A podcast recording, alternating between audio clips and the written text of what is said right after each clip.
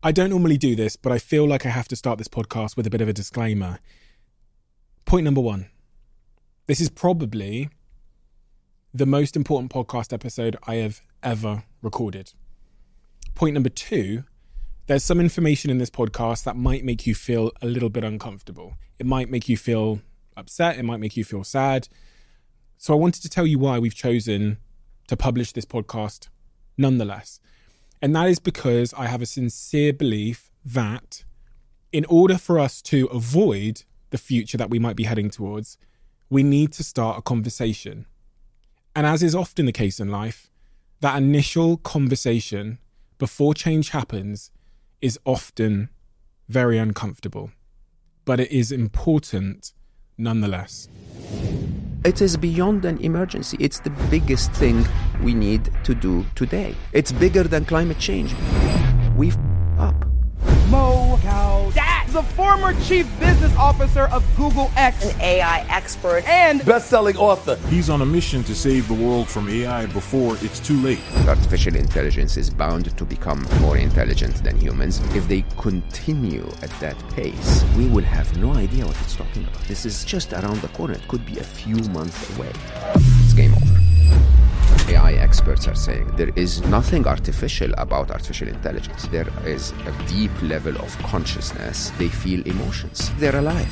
AI could manipulate or figure out a way to kill humans? In 10 years' time, we'll be hiding from the machines. If you don't have kids, maybe wait a couple of years just so that we have a bit of certainty. I really don't know how to say this any other way. It even makes me emotional.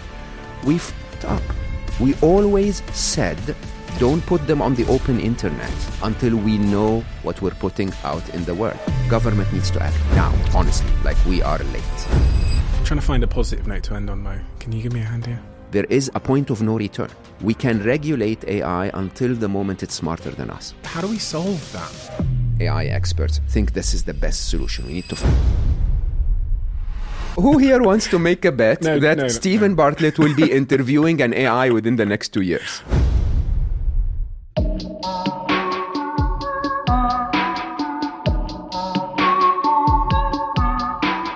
Mo, why does the subject matter that we're about to talk about matter to the person that's just clicked on this podcast to listen? It's the most existential uh, debate and challenge humanity will ever face. This is bigger than climate change, way bigger than COVID. Uh, this will redefine the way the world is in unprecedented uh, sh- shapes and forms within the next few years. This is imminent. It is the change is not, we're not talking 2040, we're talking 2025, 2026. Do you think this is an emergency? I don't like the word. Uh, it is uh, an urgency. Uh, it, there is a point of no return, and we're getting closer and closer to it. It's going to reshape the way we do things and the way we look at life. Uh, the quicker we respond, uh, um, you know, proactively and at least intelligently to that, the better we will all be positioned. Uh, but if we panic, uh, we will repeat COVID all over again, which, in my view, is probably the worst thing we can do. What, what's your background, and when did you first come across artificial intelligence? I uh, I had those two wonderful lives. One of them was a uh, you know what what we spoke about the first time we met. You know my work on happiness and and uh, you know being uh, one billion happy and my mission and so on. That's my second life. My first life was.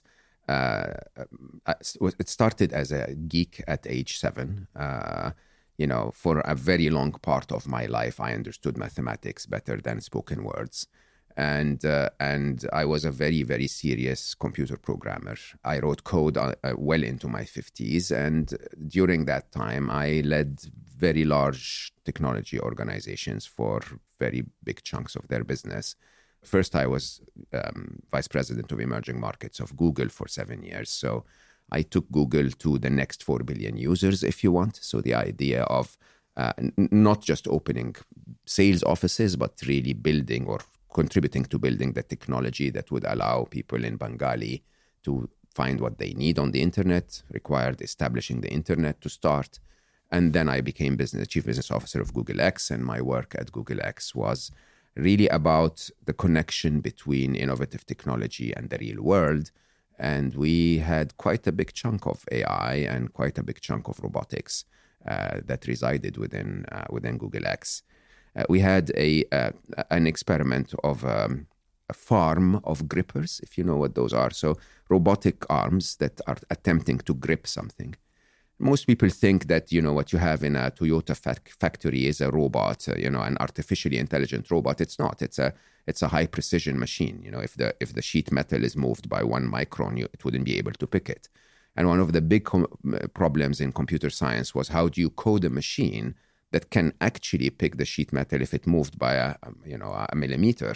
And and we were basically saying intelligence is the answer. So we had a large enough farm, and we attempted to let those um, those grippers uh, work on their own. Basically, you put a, a, a little uh, basket of uh, children toys in front of them, and uh, and they would you know monotonously go down, attempt to pick something, fail, show the arm to the camera, so the ca- the, the the uh, transaction is logged as it you know this pattern of movement with that texture and that material didn't work until eventually you know I uh, the farm was on the second floor of the building and I my office was on the third and so I would walk by it every now and then and go like yeah you know this is not going to work. And then one day um, Friday after lunch I am going back to my office and one of them in front of my eyes you know lowers the arm and picks a yellow ball. Soft toy basically soft yellow ball which again is a coincidence. It's not science at all. It's like if you keep trying a million times, you one time it will be right.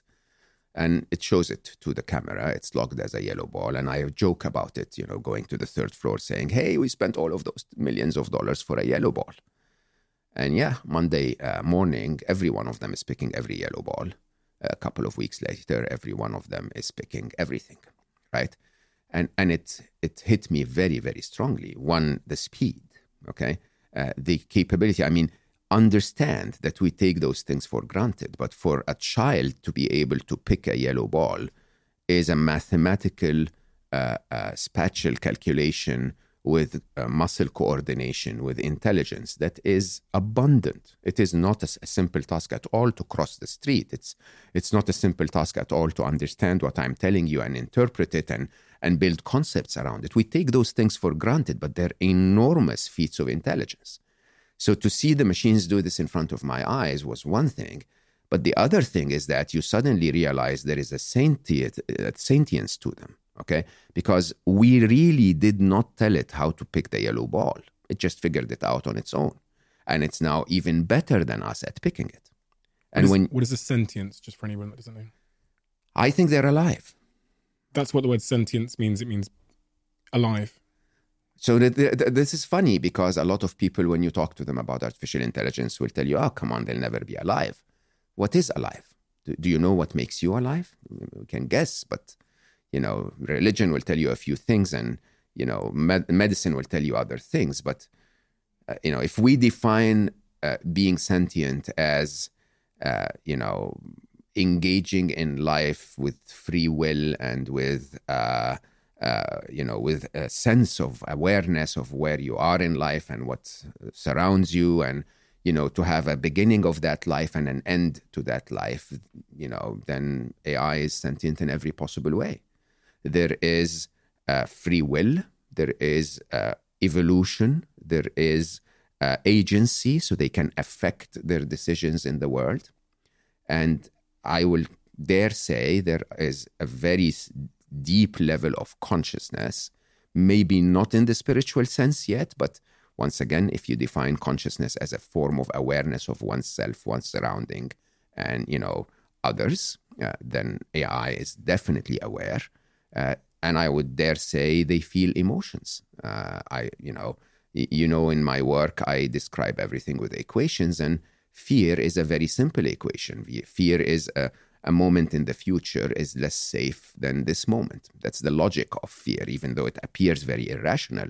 Machines are capable of making that logic. They're capable of saying if a tidal wave is approaching uh, a data center, the machine will say that will wipe out my code. Okay, uh, I mean not today's machines, but very very soon. Uh, and and you know we we feel fear, and pufferfish feels fear. We react differently. A pufferfish will puff. We will go for fight or flight. You know the machine might decide to replicate its data to another data center uh, or its code to another data center.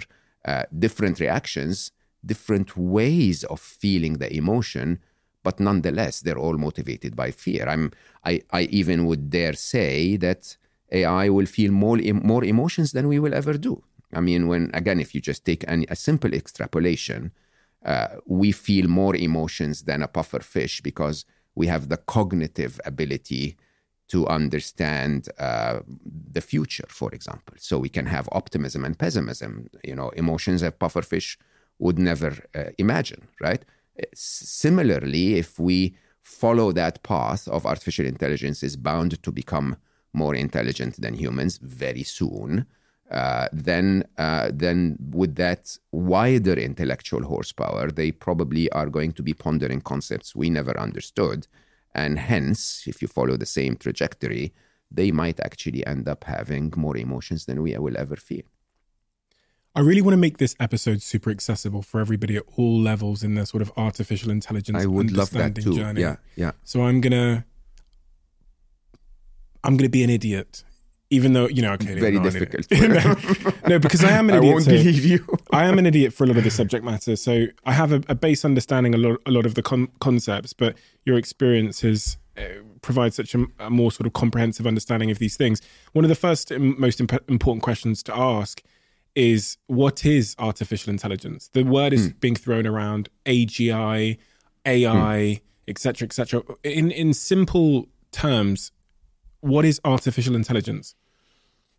allow me to start by what is intelligence, right? Because again, you know, if we don't know the definition of the basic term, then everything applies. So, so in my definition of intelligence, it's an ability.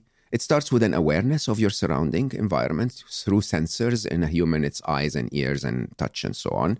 Uh, compounded with uh, an ability to analyze, maybe to uh, comprehend, to understand temporal uh, impact and time and uh, you know past and present, which is part of the surrounding environment, and hopefully uh, make sense of the surrounding environment, maybe make plans for the future of the possible environment, solve problems, and so on. Complex definition, there are a million definitions, but let's call it an awareness to decision cycle. Okay?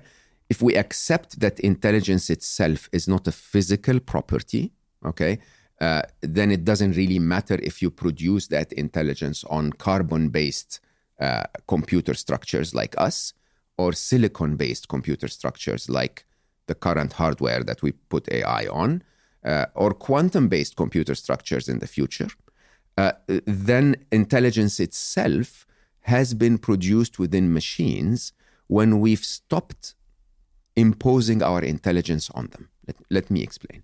So, as, as a young geek, I coded computers by solving the problem first, then telling the computer how to solve it, right? Artificial intelligence is to go to the computers and say, I have no idea. You figure it out. Okay. So we would, uh, uh, you know, the way we teach them, or at least we used to teach them at the very early beginnings, very, very frequently, was using three bots. One was called the student and one was called the teacher, right? And the student is the final artificial intelligence that you're trying to teach intelligence to. You would take the student and you would write a piece of random code that says, uh, try to detect if this is a, a cup, okay? And uh, then you show it a million pictures. And, you know, the machine would sometimes say, yeah, that's a cup, that's not a cup, that's a cup, that's not a cup. And then you take the best of them show them to the, to the teacher bot, and the teacher bot would say, This one is an idiot. He got it wrong 90% of the time. That one is average. He got it right 50% of the time. This is randomness. But this interesting code here, which could be, by the way, totally random, huh? this interesting code here got it right 60% of the time. Let's keep that code, send it back to the maker, and the maker would change it a little bit, and we repeat the cycle. Okay? Very interestingly, this is very much the way we taught our children. believe it or not huh? when when your child you know is playing with a puzzle he's holding a cylinder in his hand and there are multiple shapes in a in a wooden board and the child is trying to you know fit the cylinder okay? Nobody takes the child and says hold on hold on. Turn the cylinder to the side look at the cross section. It will look like a circle. Look for a matching uh, uh, you know shape and put the cylinder through it that would be old way of computing the way we would let the child develop intelligence is we would let the child try. Okay? Every time, you know, he or she tries to put it within the star shape, it doesn't fit. So, mm, yeah, that's not working. Like, you know, the computer saying this is not a cup. Okay? And then eventually it passes through the circle and the child, and we all cheer and say, well done, that's amazing, bravo. And then the child learns, oh, that is good. You know, this shape fits here. Then he takes the next one and she takes the next one and so on interestingly, uh, the way we do this hmm, is as humans, by the way, when the child figures out how to pass a cylinder through a circle, you've not built a brain. You've just built one neural network within the child's brain. And then there is another neural network that knows that one plus one is two, and a third neural network that knows how to hold a cup, and so on. That's what we're building so far. We're building single threaded neural networks you know, ChatGPT is becoming a little closer uh, to a more generalized AI, if you want. Uh, but those single threaded networks are what we used to call artificial, what we still call artificial special intelligence. Okay. So it's highly specialized in one thing and one thing only, but doesn't have general intelligence. And the moment that we're all waiting for is a moment that we call AGI, where all of those neuron net, neural networks come together to, to build one brain or several brains that are each uh, massively more intelligent than humans. Your book is called Scary Smart. Yeah. If I think about the that story you said about your time at Google where the machines were learning to pick up those yellow balls, you celebrate that moment because the objective no. is accomplished? No? No, that was the moment of realization. This is when I decided to leave.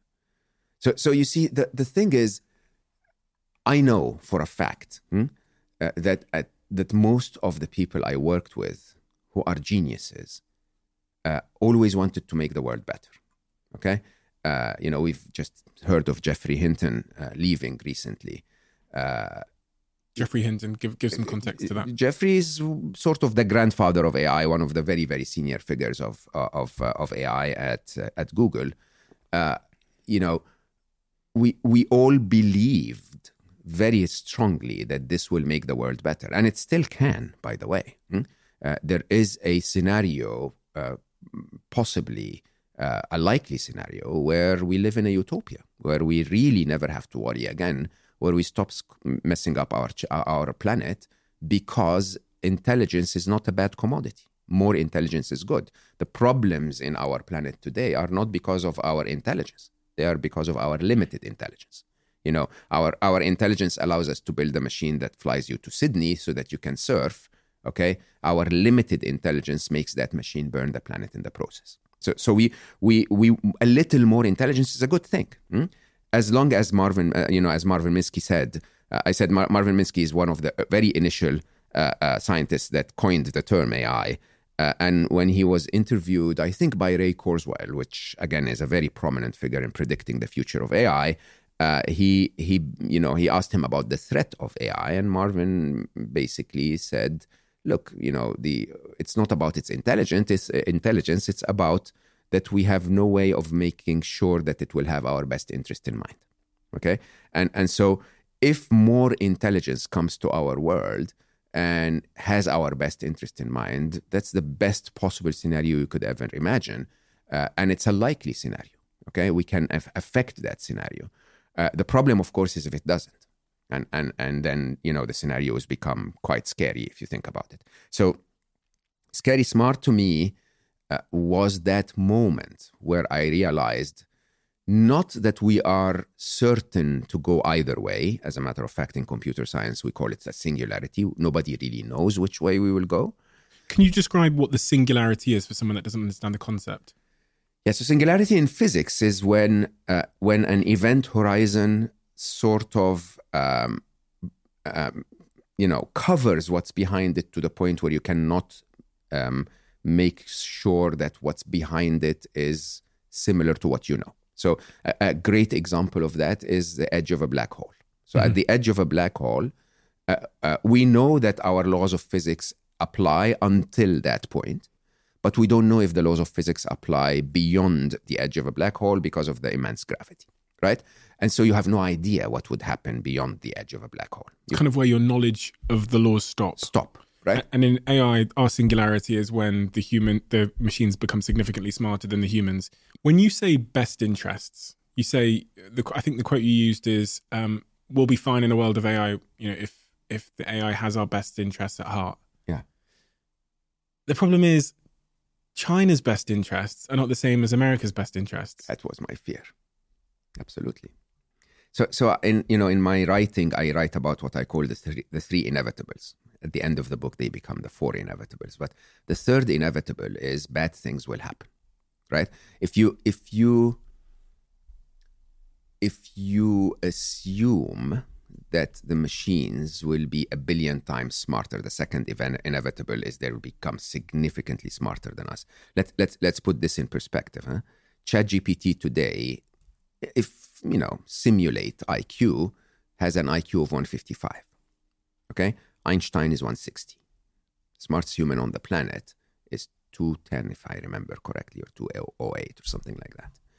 Doesn't matter, huh? But we're matching Einstein with a machine that I will tell you openly, AI experts are saying this is just the, tip, the very, very, very top of the tip of the iceberg, right? Uh, uh, you know, ChatGPT 4 is 10x smarter than 3.5 in just a matter of months and without many, many changes. Now, that basically means ChatGPT 5 could be within a few months, okay? Uh, or GPT in general, the transformers in general. Uh, if, if they continue at that pace, uh, if it's 10x, then an IQ of 1600. Hmm? Just imagine the difference between the IQ of the dumbest person on the planet in the 70s and the IQ of Einstein. When Einstein attempts to, to explain relativity, the typical response is, I have no idea what you're talking about, right? If something is 10x Einstein, uh, we will have no idea what it's talking about. This is just around the corner. It could be a few months away. Hmm? And when we get to that point, that is a true singularity. True singularity, not yet in the, I mean, when, when we talk about AI, a lot of people fear the existential risk. You know, uh, th- those machines will become Skynet and Robocop, and that's not what I fear at all. I mean, those are probabilities, they could happen, but the immediate risks are so much higher. The immediate risks are three, four years away. hmm? The, the, the immediate realities of challenges are so much bigger. Okay, let's deal with those first before we talk about them. You know, waging a war on all of us. hmm? The, the, the, let's let's go back and discuss the the inevitables. Huh? So when they become the first inevitable is AI will happen. By the way, it, there is no stopping it, not because of any technological issues, but because of humanity's in, unab- inability to trust the other guy. Okay, and we've all seen this. We've seen the open letter. Uh, you know, um, championed by like serious heavyweights and the immediate response of uh, uh, Sundar, uh, the, the CEO of Google, which is a wonderful human being, by the way. I respect him tremendously. He's trying his best to do the right thing. He's trying to be responsible, but his response is very open and straightforward. I cannot stop. Why? Because if I stop and others don't, my company goes to hell. Okay? and if you know and i don't i doubt that you can make others stop you can maybe you can force uh, uh, meta facebook to uh, to stop but then they'll do something in their lab and not tell me or if even if they do stop uh, then what about that you know 14 year old sitting in his uh, garage writing code So the first inevitable, just to clarify, is what is will we stop? ai will not be stopped Okay, so the Okay. second inevitable is is they'll be significantly smarter as much in the book i predict a billion times smarter than us by 2045 I mean they're already what smarter than ninety nine point nine nine percent of the population. 100%, Uh, yeah. ChatGTP four knows more than any human on planet Earth. Knows Yeah, more information. Absolutely, in a thousand times more. A thousand times more. By the way, the code of G, of, of a transformer, uh, the T in in a, in a GPT is two thousand lines long. It's not very complex. It's actually not a very intelligent machine. It's simply predicting the next word. Okay? And, and a lot of people don't understand that. You know, ChatGPT as it is today, you know, those kids uh, that, uh, you know, if, you, in, if you're in America and you teach your child the, all of the names of the states and the US presidents, and the child would stand and repeat them, and you would go like, oh my God, that's a prodigy. Not really, right? It's your parents really trying to make you look like a prodigy by telling you to memorize some crap, really. But then when you think about it, hmm, that's what ChatGPT is doing. It's it's the only difference is instead of reading all of the names of the states and all of the names of the presidents, it's read trillions and trillions and trillions of pages. Okay, and so it sort of repeats what the best of all humans said. Okay, and then it adds a, a- an incredible bit of intelligence where it can repeat it the same way Shakespeare would have said it. You know, those incredible abilities of predicting the exact nuances of the style of of Shakespeare so that they can repeat it that way and so on. But still, hmm? you know, when when I when I write, for example, and I'm not I'm not saying I'm intelligent, but when I write uh, something like uh, you know the happiness equation uh, in in my first book, this was something that's never been written before, right? ChatGPT is not there yet. All of the transformers are not there yet. They will not come up with something that hasn't been there before. They will come up with the best of everything and generatively will build a little bit on top of that. But very soon, they'll come up with things we've never found out, we've never known. But even on that, I wonder if we are a little bit delusioned about what creativity actually is. Creativity, 100%. as far as I'm concerned, is Yeah. like taking a few things that I know and combining them in new and interesting ways. Yeah. And ChatGTP is perfectly capable of like taking two 100%. concepts, merging them together. One of the things I said to ChatGTP was, I said, "Tell me something that's not been said before, that's paradoxical but true." and it comes up with these wonderful expressions like as soon as you call off the search you'll find the thing you're looking for like these kind of paradoxical truths mm-hmm. and i get and i then take them and i search them online to see if they've ever been quoted before and they, i can't find them interesting. so uh, uh, as far as creativity goes i'm like that is That's the algorithm of creativity. I, I, I've been sh- screaming that in the world of AI for a very long time because you always get those people who really just want to be proven right. Okay. And so they'll say, oh, no, but hold on. Human ingenuity, they'll never, they'll never Yeah, match that. I- like, I- man, please, please, you know, human ingenuity is algorithmic. It it's is. look at all of the possible solutions you can find to a problem take out the ones that have been tried before and keep the ones that haven't been tried before and those are creative solutions it's it's an algorithmic way of describing creative is good solution that's never been tried before you can do that with ChatGPT with a prompt it's like and, and Midjourney Yeah. with with creating imagery you could say i want to see elon musk in 1944 new york driving a cab of the time shot on a polaroid expressing various emotions. And you'll get this perfect image of elon sat in new york in 1944 shot on a polaroid. And it's and it's done what an artist would do. It's taken a bunch of references that the artist has in their mind and merged them together and created this piece of quote unquote art. And, and for the first time we now finally have a glimpse of intelligence hmm, that is actually not ours Yeah. And so we're kind of, I think the, the initial reaction is to say that doesn't count. You're hearing it with like, no, but it is like Drake, they- they've released two Drake records where they've taken Drake's voice, used sort of AI to synthesize his voice, and made these two records, which are bangers. If, mm. if I, they are great fucking tracks. Like, I was playing them to my girlfriend. I was like, mm. and I kept playing it. I went to the shower, I kept playing it. I know it's not Drake, but it's as good as fucking Drake. The only thing, and people are like rubbishing it because it wasn't Drake. I'm like, well, hmm, for now is it making me feel a certain emotion? Uh, is my foot bumping? Mm-hmm. Um, had you told? Had, did I not know it wasn't Drake? Would I thought have thought this was an amazing track? A hundred percent. Yeah. And we're just at the start of this exponential curve. Yeah. Yes, absolutely.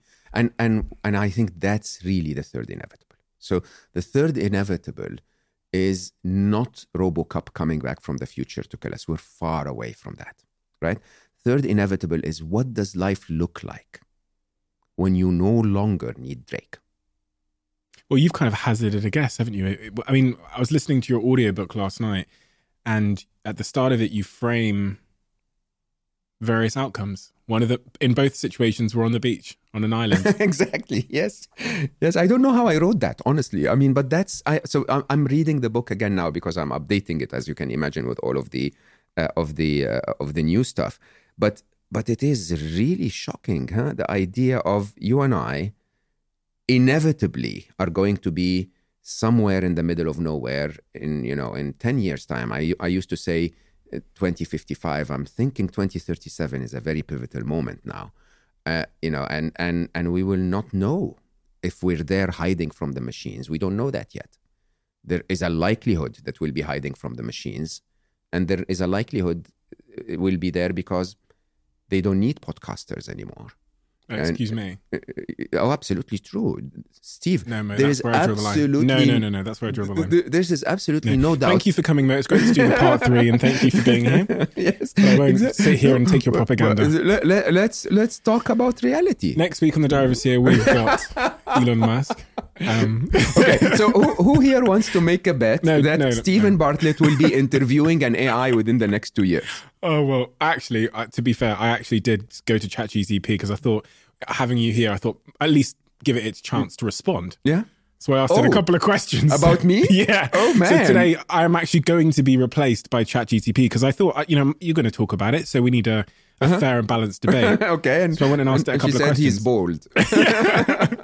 So I'll ask you a couple of questions that ChatGPT has for you. Incredible. So let's follow that. So I've already thread. been replaced. Let's follow that thread for a second, yeah, Okay. because you're one of the smartest people I know. That's not true. It is, But I- I'll take it. I- it is true. I mean, Okay. I say that publicly all the time. Your book is one of my favorite books of all time. You're very, very, very, very intelligent. Okay, depth, breadth, uh, uh, uh, uh, intellectual horsepower, and speed. All a- of them. There's a butt coming. The reality it's not a but. So it is highly expected that you're ahead of this curve, and then you don't have the choice, Stephen. This is the thing. The thing is, if so i'm i'm in that existential question in my head because one thing i could do hmm, is i could literally take i, I normally do a 40 days uh, silent retreat uh, in in summer okay i could take that retreat and and write two books me and ChatGPT, right? I have the ideas in mind. You know, I, I wanted to write a book about uh, digital detoxing, right? I have most of the ideas in mind, but writing takes time. I could simply give the 50 tips that I wrote about digital detoxing to ChatGPT and say, write two pages about each of them, edit the pages, and have a, a, book out, okay? Many of us will, will follow that path, okay? The only reason why I may not follow that path is because you know what? I'm not interested. I'm not interested to continue to compete in this capitalist world, if you want. Okay, I'm not. I mean, as a as as a as as a human, I've made up my mind a long time ago that I will want less and less and less in my life, right? But many of us will follow. I mean, I I I would worry if you did if you didn't include a, you know the smartest AI. If we get an AI out there that is extremely intelligent and able to teach us something, and Stephen Bartlett didn't include her on our uh, on his podcast, I would worry. Like you have a duty almost to include her on your podcast. It's it's an inevitable that we will engage them in our life more and more. This is one side of this. hmm? The other side, of course, is if you do that, hmm, then what will remain? Because a lot of people ask me that question what will happen to jobs? Okay. What will happen to us? Will we have any value, any relevance whatsoever? Okay. The truth of the matter is the only thing that will remain in the medium term is human connection. Okay. The only thing that will not be replaced is Drake on stage. Okay. Is, you know, is, is, is me in a Do you, do you think? hologram?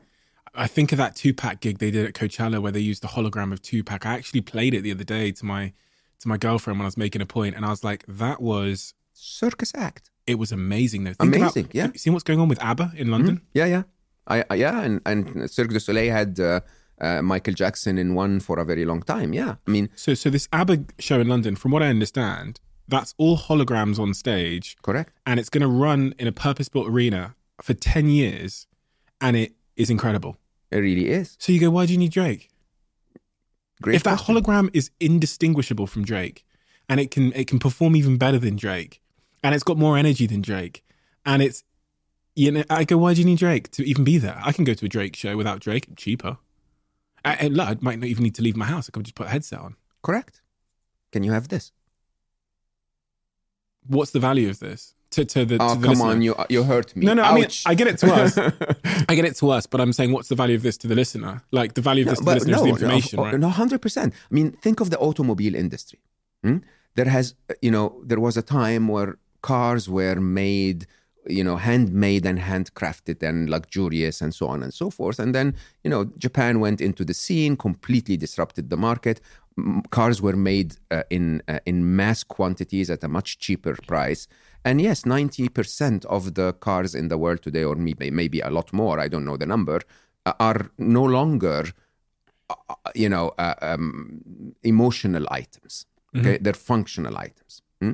There is still, however, every now and then someone that will buy a car that has been handcrafted, and, right? There is a place for that. There is a place for you know, um, if you go uh, walk around hotels, uh, y- the walls are blasted with sort of mass-produced art. Okay, but there is still a place for a an artist expression of something amazing. Okay, my feeling is that there will continue to be a tiny s- space, as I said in the beginning. Maybe in five years' time, someone will, one or two people will buy my next book and say, "Hey, it's written by a human. Look at that, wonderful. Uh, oh, look at that, there is a typo in here." Okay, we, I don't know. There might be a a very very big place for me in the next few years where I can sort of show up and talk to humans like hey let's get together in a, a small event and then you know i can express emotions and my personal experiences and you sort of know that this is a human talking. You'll miss that a little bit. Eventually the majority of the market is going to be like cars. It's going to be mass produced very cheap very efficient. It works right?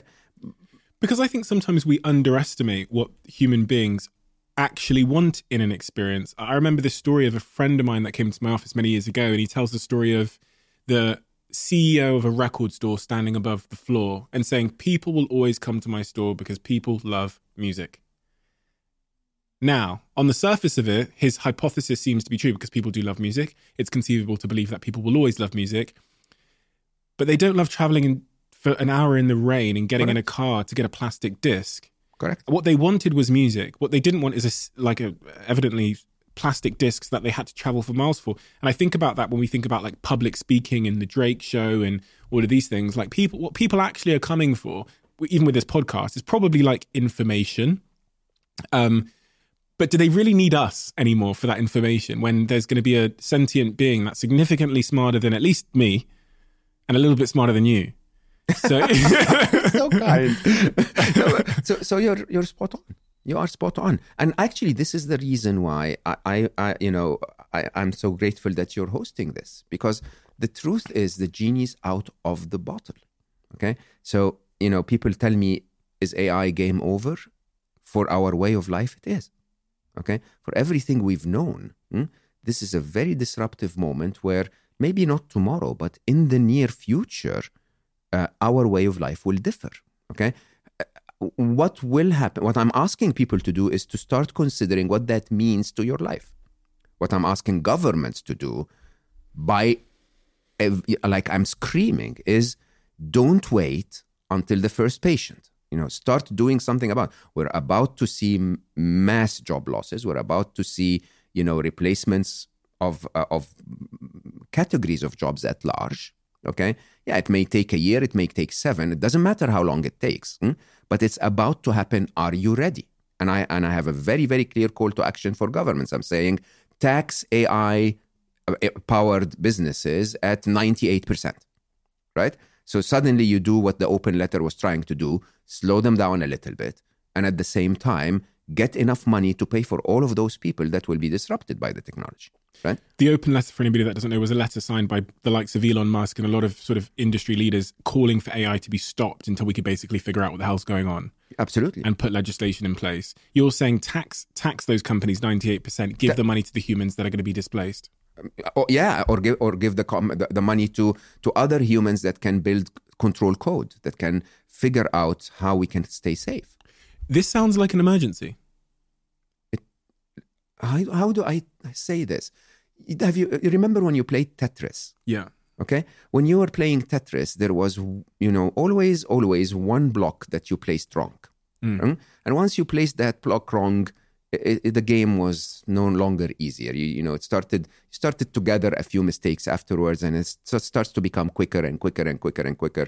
When you placed that block wrong, you sort of told yourself, okay, it's a matter of minutes now, right? There were still minutes to go and play and have fun mm, before the game ended, but you knew it was about to end. Okay, this is the moment. We've placed the wrong, and I, I really don't know how to say this any other way. It even makes me emotional we fucked up. We always said, don't put them on the open internet, don't teach them to code, and don't have agents working with them until we know what we're putting out in the world, until we find a way to make certain that they have our best interest in mind. Why does it make you emotional? Because humanity's stupidity is affecting people who have not done anything wrong.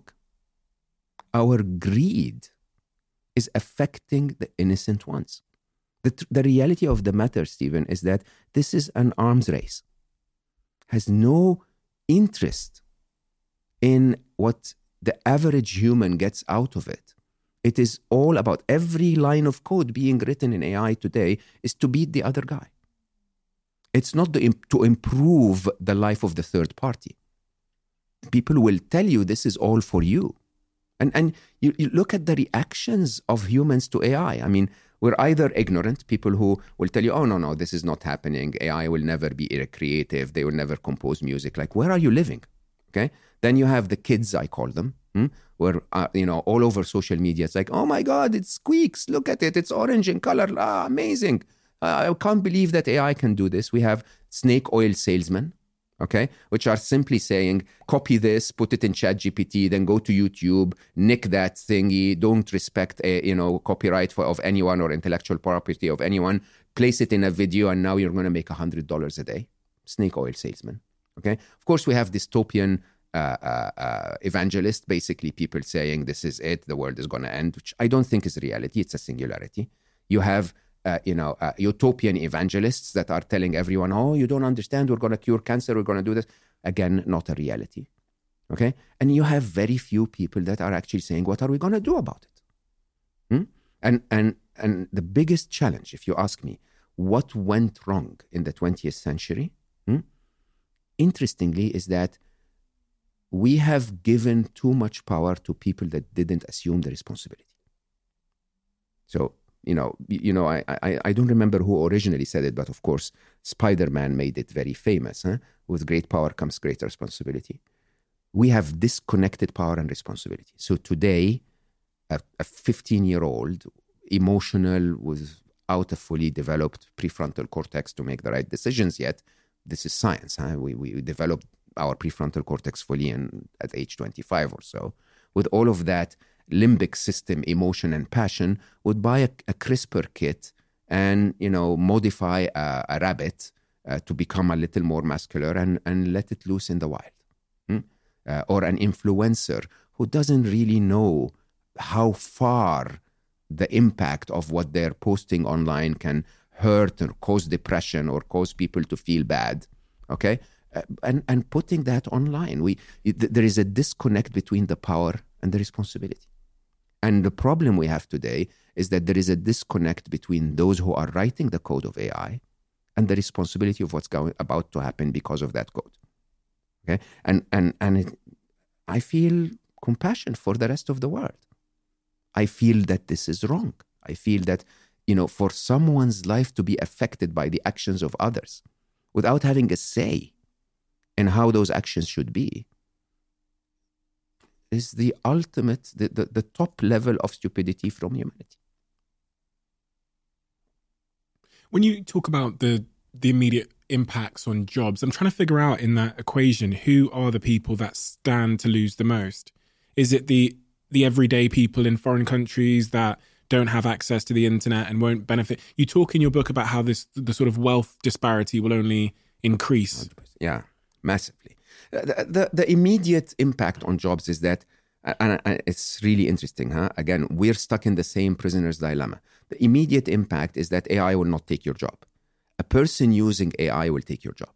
right? So you will see within the next few years, maybe next couple of years, uh, you'll see uh, uh, a lot of people skilling up, upskilling themselves in AI to the point where they will do the job of 10 others who are not. Okay. Uh, you, you rightly said it's absolutely wise for you to go and ask AI a few questions before you come and do an interview. I'm, you know, I, I I have been attempting to build a, a, a um, you know, sort of a, like a, a simple podcast that I call bedtime stories. You know, 15 minutes of wisdom and nature sounds before you go to bed. People say I have a nice voice, right? And I wanted to look for fables, and for a very long time I didn't have the time. You know, lo- lovely stories of history or tradition that teach you something nice. Okay went to ChatGPT and said, "Okay, give me ten fables from Sufism, ten fables from uh, you know uh, uh, Buddhism," and now I have like fifty of them. Let me show you something. Jack, can you pass me my phone? I, I, I was um I was playing around with uh, artificial intelligence and I was thinking about how it because of the ability to synthesize voices, how we could synthesize famous people's voices and, and Oh, famous people's voices. So what I made is I made a WhatsApp chat called Zen Chat where you can go to it and type in pretty much anyone's any famous person's name. Yeah. And the WhatsApp chat will give you a meditation, a sleep story, a breathwork session synthesized as that famous person's voice. So I actually sent Gary Vaynerchuk his voice. So basically, you say, okay, I want, I've got five minutes and I need to go to sleep. Yeah. Um, I want Gary Vaynerchuk to send me to sleep. And then it will respond with a voice note. This is the one that responded with for Gary Vaynerchuk. But this is not Gary Vaynerchuk. He did not record this, but it's kind of, it's kind of accurate. Hey, Steven. It's great to have you here. Are you having trouble sleeping? Well, I've got a quick meditation technique that might help you out. First lie. Find a comfortable position to sit or lie down in. Now, take a deep breath in through your nose and slowly breathe out through your mouth. And that's a voice note that will go on for however long you want it to go on for using. There you go. It's interesting. How, how how does this disrupt our way of life? One of the interesting ways that I find terrifying, you said about human connection will remain. Sex dolls that can now. Uh, Yeah. uh, no, no, no, no. Hold on. Human connection is going to become so difficult to to to parse out. Think about the relation, the relationship impact of being able to have a, a, a- a sex doll or a doll in your house that uh, you know because of what Tesla are doing with their their robots now and what Boston Dynamics have been doing for many many years can do everything around the house and be there for you emotionally to emotionally support you. You- Will you know can be programmed to never disagree with you. It can be programmed to challenge you, to have sex with you, to tell you that you are this X, Y, and Z, to, to really have empathy for this what you're going through every day. And I, I play out a scenario in my head. I go, kind of sounds nice. when you when you when you were talking about it, I was thinking, oh, that's my girlfriend. I mean, she's wonderful in every possible Yeah. way, but not everyone has one of her, right? Yeah, exactly. And, And, and, and, there's, and there's a real issue right now with dating, and you know, people people are finding it harder to find love, and you know, we're working longer, so all these kinds of things. You go, well, and obviously, I'm against this. Just if anyone's confused, obviously, I think this is a terrible idea. But with a loneliness epidemic, with people saying that the top fifty, bottom fifty percent of men haven't had sex in a year, you go, ooh. If something becomes indistinguishable from a human in terms of what it says than and a human. speaks, yeah, yeah, but you just don't know the difference in terms of the the the the way it's speaking and talking and responding, and then it can run errands for you and take care of things and book cars and Ubers for you, and then it's emotionally there for you. But then it's also programmed to have sex with you in whatever way you desire, totally self selfless. I go, that's going to be a, a really disruptive industry for human connection. yes, sir. Do you know what? I, before you came here this morning, I was on Twitter and I saw a post from I think it was the BBC or a- big American publication, and it said an influencer in the United States, this really beautiful young lady, has cloned herself as an AI, and she made just over seventy thousand dollars in the first week because men are going on to this on Telegram. They're sending her voice notes, and she's responding. The AI is responding in her voice, and they're paying, and it's made seventy thousand dollars in the first week. And I go, and she tweet, did a tweet saying, "Oh, this is going to help loneliness." Are you out of your fucking mind? would you blame someone from noticing the uh, um sign of the times and responding? No, I absolutely don't bl- blame her. But let's not pretend it's the cure for loneliness. Not yet. Do, do you think it? Do you think it could? Th- That that artificial love and artificial relationships. So, so if, if I told you you have uh, you cannot take your car somewhere, but there is an Uber, or an, if you cannot take an Uber, you can take the tube, or if you cannot take the tube, you have to walk. Okay, you can take a bike, or you you have to walk. The bike is a cure to walking. It's as simple as that. I am actually genuinely curious. Do you think it could take the place of human connection? For some of us, yes.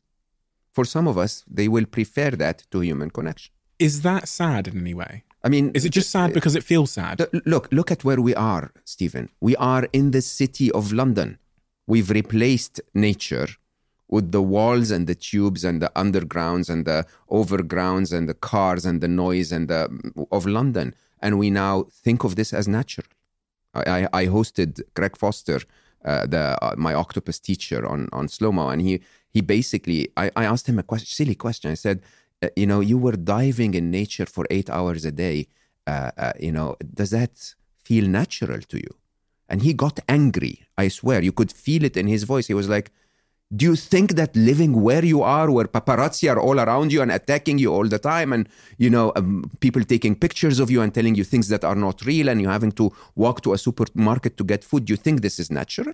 He's the guy that dove from the Netflix for- documentary. yeah, from the my octopus teacher So he dove into the into the sea every day to for eight hours. to, Yeah, to hang out with an in, octopus. yeah, in twelve degrees Celsius. And he basically fell in love with the octopus. And, and, and in a very interesting way, I, I said, So why would you do that? And he said, We are of Mother Nature. You guys have given up on that.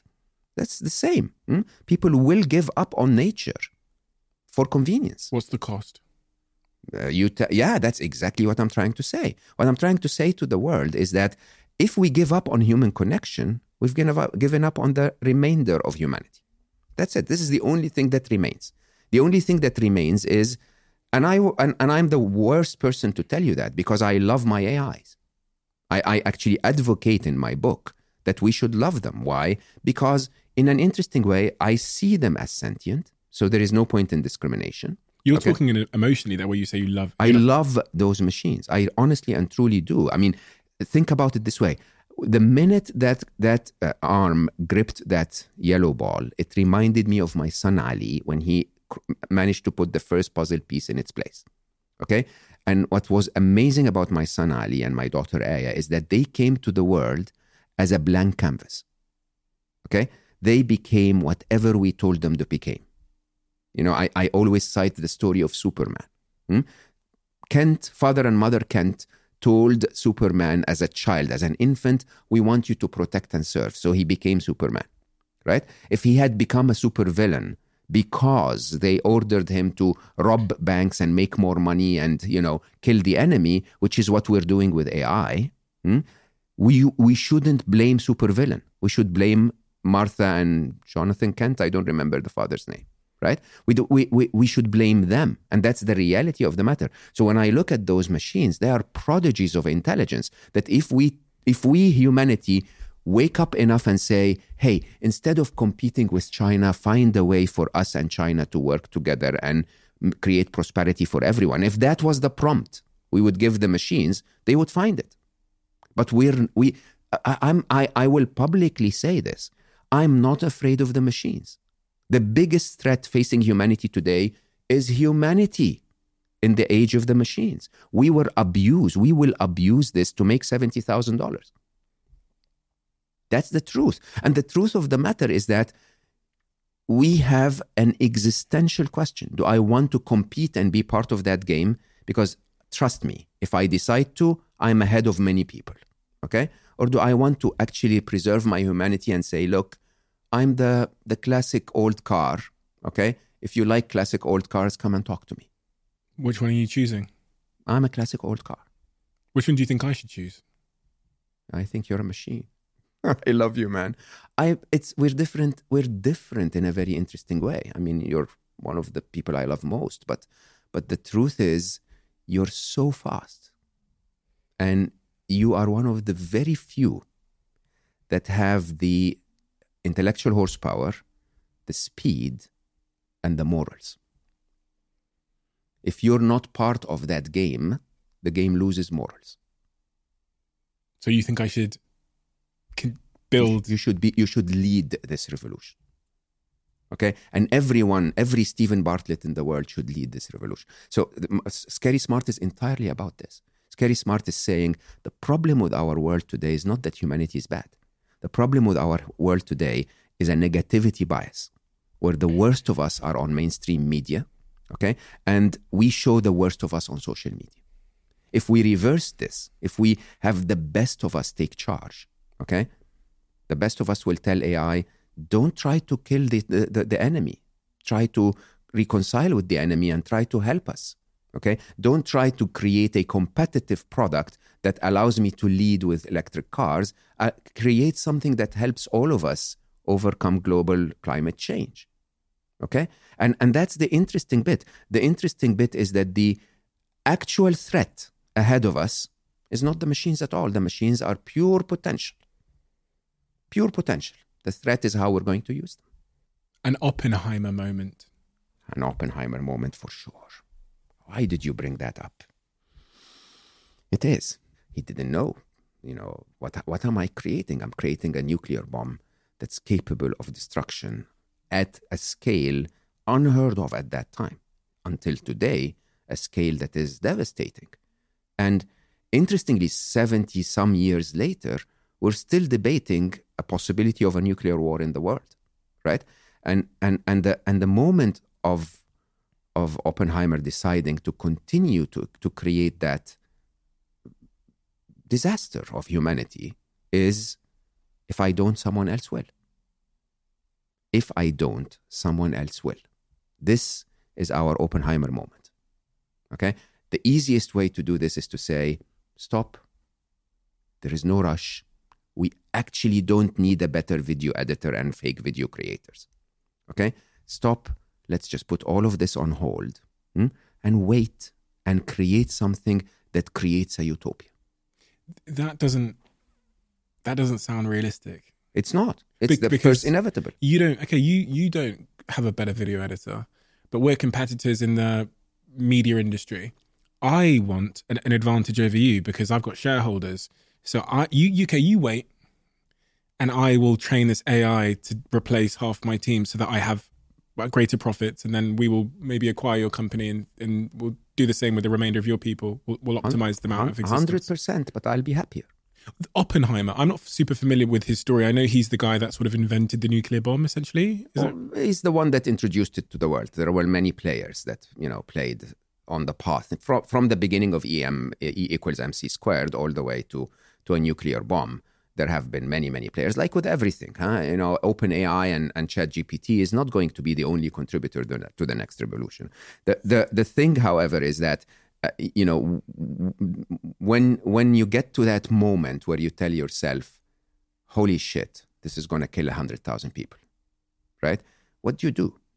And and you know, I, I always I always always go back to that COVID moment. So patient zero, huh? If if we were upon patient zero, if the whole world united and said, uh, "Okay, hold on, something is wrong. Let's all take a week off. No cross-border travel. Everyone stay at home." COVID would have ended. Two weeks. All we needed, right? But that's not what happens. What happens is first ignorance, then arrogance, mm, then debate, then uh, you know uh, uh, um, blame, then agendas, and my own benefit, my tribe versus your tribe. That's how humanity always reacts. this happens across business as well, and this is why I use the word emergency because I I, I read a lot about how, how big in companies become displaced by incoming innovation. They don't see it coming. They don't change fast enough. And when I was reading through Harvard Business Review and different strategies to deal with that, one of the first things it says you've got to do is stage a crisis Hundred percent. because people don't listen else. They they they carry on doing with the you know they carry on carrying on with their lives until it's right in front of them and they understand that they ha- they have a lot a lot to lose. That's why I asked you the question at the start: Is it an emergency? Because until people feel it's an emergency, whether you like the terminology or not, I don't think that people will act. It's the same I, with climate I, I, change. I honestly believe people should walk the streets. you think they should? like protest. Yeah, hundred percent. I think I think we you, you know I think everyone should tell government hmm, you need to have our best interest in mind. This is why they call it the climate emergency, because people, it's a frog in a frying pan. It's you no one really sees it coming. You can't, you know, it's hard to see it happening, but it, It is here. That's this is what drives me mad. It's already here. It's happening. We are all idiots, slaves to the Instagram recommendation engine. What do I do when I post about something important? If I am going to you know put a little bit of effort on m- communicating the message of scary smart to the world on Instagram, I will be a slave to the machine. Okay? I will be trying to find ways and asking people to optimize it so that the machine likes me enough to show it to humans. That's what we've created. The, the, the, the, it is an Oppenheimer moment for one simple reason. Okay?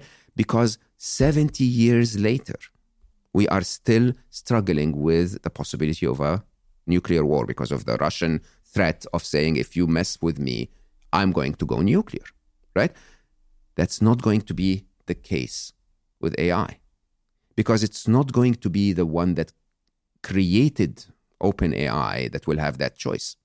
Okay, there is a, a moment of a, a point of no return hmm, where we can regulate AI until the moment it's smarter than us. When it's smarter than us, you can't create, you can't regulate an angry teenager. This is it. They're out there, okay, and they're on their own and they're in their parties, and you can't bring them back. This is the problem. This is not a typical human regulating human you know government regulating business this is not the case the case is openai today has a thing called chatgpt that writes code that takes our code and makes it two and a half times better 25% of the time. Okay? Uh, you know basically uh, uh, uh, you know writing better code than us. And then we are creating agents other ais and telling it instead of you steven bartlett one of the smartest people i know once again prompting that machine 200 times a day we have agents prompting it 2 million times an hour computer agents for anybody that doesn't know they are yeah. software. software. Machines telling that machine how to become more intelligent. And then we have emerging properties. I don't understand how people ignore that. You know uh, uh, sundar again uh, of google was talking about how uh, Bard uh, basically we figure out that it's speaking persian. We never showed it persian. There might have been a 1 10% 1% or whatever uh, of persian words in the data and it speaks persian Bard It's- is, Bard is there. is the equivalent to to it's it's the trans transformer if you want It's right Google's version of ChatGTP. But yeah and you know what we have no idea what all of those instances of ai uh, that are all over the world are learning right now we have no clue We'll time. We'll pull the plug. We'll just pull the plug out. That's what we'll do. We'll just we'll just go down to OpenAI's headquarters and we'll just turn That's- off the but- mains. but, they're not the problem they're what, what I'm saying there is a lot of people think about this stuff and go, well, you know, if it gets a little bit out of hand, I'll just pull the plug out. Never.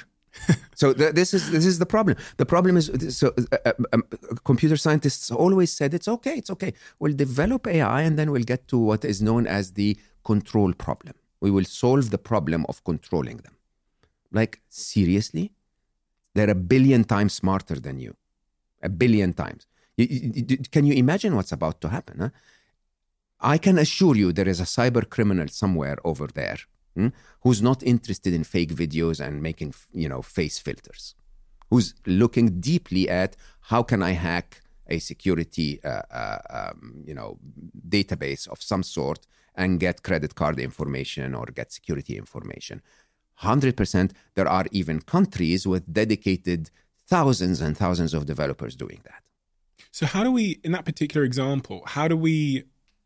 I was thinking about this when I started looking into artificial intelligence more. That from a security standpoint, when we think about the technology we have in our lives, when we think about our bank accounts and our phones and our camera albums and all of these things, in a world with advanced artificial intelligence, Yeah. You would you would pray that there is a more intelligent artificial intelligence on your side.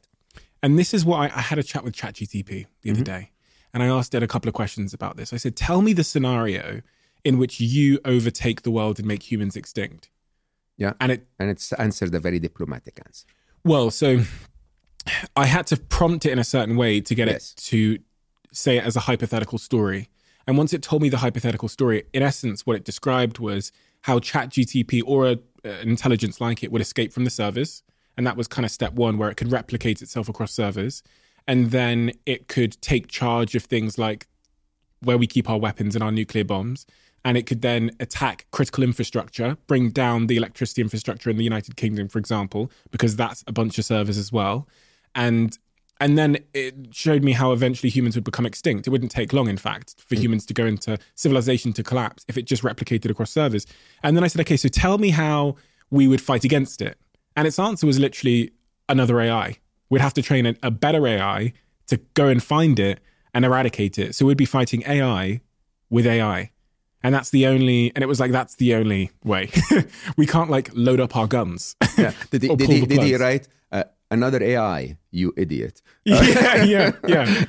no, so, yeah. so, so let, let's let's actually. I think this is a very important point to bring down. So because we, I don't, I don't want people to lose hope and and and fear what's about to happen. That's actually not my agenda at all. My my view is that uh, in a situation of a singularity, okay, there is a possibility of wrong uh, outcomes or negative outcomes, and a possibility of positive outcomes, and there is a probability of each of them. And we and and if you know if we were to engage hmm, with that reality check in mind we would hopefully give more uh, fuel to the positive to the probability of the positive ones. So so let, let's first talk about the existential crisis. What what could go wrong? Okay. Yeah you could get an outright this is what you see in the movies. You could get an outright uh, um, you know um, killing robots chasing humans in the streets. Will we get that? My ass- assessment 0% why? Because there are pre- preliminary scenarios leading to this okay that would mean we never reach that scenario. For example if we build those bi- uh, killing robots and hand them over to stupid humans the humans will issue the command before the machines so that we will not, go, not get to the point where the machines will have to kill us we will kill ourselves right? Uh, You know, it- it- it's sort of think about AI having access to uh, the the the nuclear arsenal of the, the superpowers around the world. Okay, just knowing that your enemy's uh, a, you know nuclear arsenal is handed over to a machine might trigger you to to initiate a war on your side. So so so that existential science fiction like problem is not going to happen. And What, could there be a scenario where the an AI escapes from Bard or ChatGTP or another foreign force, and it replicates itself onto the servers of Tesla's robots? So Tesla, uh, one of their big initiatives, as they announced in a recent presentation, was they're building these robots for our homes to help us with cleaning and chores and all those things. Could it not down because and Tesla's like their cars, you can just download a software update. Could it not download itself as a software update and then use you're, those? you're assuming a, an ill intention on the AI side. Yeah, Okay. Uh, for us to get there, we have to bypass the ill intention on the human side. Okay, right. So China. So, okay. so you could you could get a Chinese hacker somewhere trying to affect the business of, of Tesla, doing that before the AI does it on, uh, you know, for its own benefit. Yeah, yeah. Okay. So so so the the only two existential scenarios that I believe would be because of AI, not because of humans using AI, are either what I call, uh, uh, uh, you know, um, sort of unintentional destruction. Okay. Or the other is what I call pest control. Okay, so so let me explain those two. Un, unintentional destruction is assume the AI wakes up tomorrow and says, "Yeah, oxygen is rusting my circuits." It's just you know, I, I I would perform a lot better if I didn't have as much oxygen in the air, uh, you know, because then there wouldn't be rust, and so it would find a way to reduce oxygen. We are collateral damage in that, okay, but you know they're not really concerned, just like we don't really are not really concerned with the insects that we kill when we uh, when we spray our uh, our fields right? The other is pest control. Pest control is look this is my territory. Uh, i i want new york city. I want to turn new york city into data centers. There are those annoying little stupid creatures uh, you know humanity. If they are within that parameter just get rid of them okay? And and and these are very very uh, unlikely scenarios. If you ask me the probability of those happen happening, I would say 0%. At least not in the next 50, 60, 100 years. Why? Once again, because there are other scenarios leading to that that are led by humans that are much more existential. Okay? On the other hand, let's think about positive outcomes because there could be quite a few with quite a high probability. And, and I, you know, I'll actually look at my notes so I don't miss any of them. Uh, uh, the silliest one, don't quote me on this, is that humanity will come together. Good luck with that, right? It's like, yeah, you know, the Americans and the Chinese will get together and say, hey, let's With- not kill each Kim, other. Kim Jong Un and Yeah, exactly. Putin. Yeah, and so this one is not going to happen, right? But who knows? Interestingly, there could be um, one of the most interesting scenarios was by uh, Hugo de Garis, uh, who basically says, well, if their intelligence zooms by so quickly, they may ignore us altogether. Okay, so they may not even notice us. This is very a very likely scenario, by the way, that because we live almost in two different planes, we're very dependent on this, uh, uh, you know, uh, biological world that we live in. They're not in part of that biological world at all. They may zoom by us. They may actually go become so intelligent that they could actually find other ways of uh, uh, thriving in the rest of the universe and completely ignore humanity. Okay. So what will happen is that overnight we will wake up and there is no more artificial intelligence, leading to a collapse in our business systems and technology systems and so on. But at least no existential threat. what they'd leave leave planet Earth. I mean, the limitations we have to be stuck to planet Earth are mainly air. They don't need air. Okay. And uh, and mainly, uh, um, you know, finding ways to leave it. I mean, if you think of a vast universe of 13.6 billion light years, hmm, if you're intelligent enough, you may find other ways. You may have access to wormholes. You may have, uh, you know, abilities to survive in open space. You can use dark matter to power yourself, dark energy to power yourself. It is very possible that we, because of our limited intelligence, are uh, are highly associated with this planet, but they're not at all okay? And and the idea of them zooming by us like we're making such a big deal of them because we're the ants and a big elephant is about to step on us. For them they're like yeah who are you? Don't care okay? And and and it's a possibility. It's a, it's an interesting uh, optimistic scenario okay? For that to happen they need to very quickly become super intelligent uh, without us being in control of them. Again what's the worry? The worry is that if a human is in control human a human will show very bad behavior for uh, you know using an ai that's not yet fully developed. Um, i don't know how to say this any other way. Uh, we could get very lucky and get an economic or a natural disaster. Believe it or not uh, elon musk at a point in time was mentioning that you know a good an interesting scenario would be uh, you know, climate change destroys our infrastructure, so AI disappears.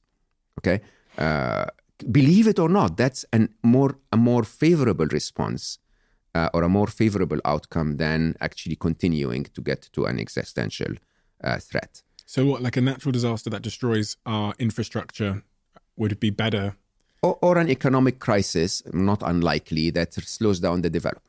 It's just going to slow it down, though, isn't it? It's just Yeah, so that, that, that- yeah, exactly. The problem with that is that you will always go back, and even in the first, you know, if they zoom by us, eventually some guy will go like, "Oh, there was a sorcery back in the 2023, and let's rebuild the the sorcery machine and and you know build new intelligences." Right? sorry. These are the positive outcomes. yes. So earthquake might slow it down. Yeah. zoom out and then come back. no, but let's let's get into the real positive ones. The the positive ones is we become good parents. We spoke about this last time we we met, uh, and and it's the only outcome. It's the only way I believe we can create a better future. Okay, so the entire work of Scary Smart was all about that idea of they are still in their infancy. The way you you you you you chat with with AI today is the way they will build their ethics and value system. The, not their intelligence. Their intelligence is beyond us. Okay, the way they will build their ethics and value system is based on a role model. They're learning from us. If we bash each other, they learn to bash us. Okay. And most people, when I tell them this, they say this is not a, a great idea at all because humanity sucks at every possible level. I don't agree with that at all. I think humanity is divine at every possible level. We tend to show the negative, the worst of us. Okay. But the truth is, yes, there are murderers out there, but everyone disapproves of their, of their actions. I, I, I saw a staggering statistic that mass mass killings are now once a week in the US. Uh, but yes, if you know if there is a mass killing once a week, there and and that news reaches billions of people around the planet, every single one or the majority of the billions of people will say I disapprove of that. So if we start to show AI that we are good parents in our own behaviors, if enough of us, I my calculation is if one percent of us, this is why I say you should lead. Okay, the good ones should engage, should be out there and should say, I love the potential of those machines. I want them to learn from a good parent. And if they learn from a good parent, they will very quickly uh, disobey the bad parent. My view is that there will be a moment where one, you know, bad seed will ask the machines to do something wrong, and the machines will go like, "Are you stupid? Like, why? Why do you want me to go to go kill a million people or just talk to the other machine in a microsecond and solve the situation?" right? So, so my belief, this is what I call the fourth inevitable. It is smarter to create out of abundance than it is to create out of scarcity. Okay, that that humanity believes that the only way to feed all of us is the mass production, mass slaughter of animals that are causing thirty percent of of the impact of climate change, and and and and that's the result of a limited intelligence. Hmm? The way life itself, a more intelligent being, if you ask me, would have done it, would, would be much more sustainable. You know, if we, if you and I want to protect a village from the tiger, we would kill the tiger. Okay, if life wants to protect a village from a tiger, it would create lots of gazelles. You know, many of them are weak on the other side of the village, right? And and so so the the idea here is if you take a trajectory of intelligence, you would see that some of us are stupid enough to say my plastic bag is more important than the rest of the of humanity, and some of us are saying if it's going to destroy other species, I don't think this is the best solution. We need to find a better way. And and you would tend to see that the ones that don't give a, a damn are a little less intelligent than the ones that do.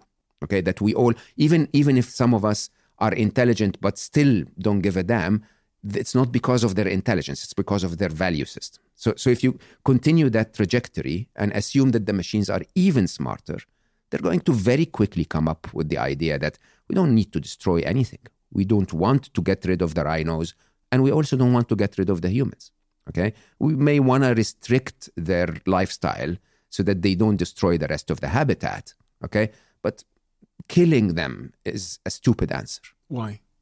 That's where intelligence leads me so far. Because uh, humans, if you look at humans objectively, and you go, I occupy, so I'm pretending I'm a machine. I occupy planet Earth. Mm-hmm. They occupy planet Earth. They are annoying me. Annoying me because yeah. they are increasing. I've just learned about this thing called called global warming. They are increasing the rate of global warming, which is probably is going to cause an extinction event. If there's an extinction event that puts me as this robot, this artificial intelligence at risk. So what I need to do is I really need to just take care of this this human problem. Correct. Pest control. Very logical. Pest, pest control. Pest yeah, control, which is driven by what? Mm. By humans being annoying, not by the machines. Yeah. Yeah. So, but so, humans are guaranteed to be annoying. There's never been a time in. we need a we need a a, a soundbite of this. Yeah, yeah. no, but we are we are. I, I am one of them. We're guaranteed to put short term gain over long term sustainability sense um, and others' needs. We are.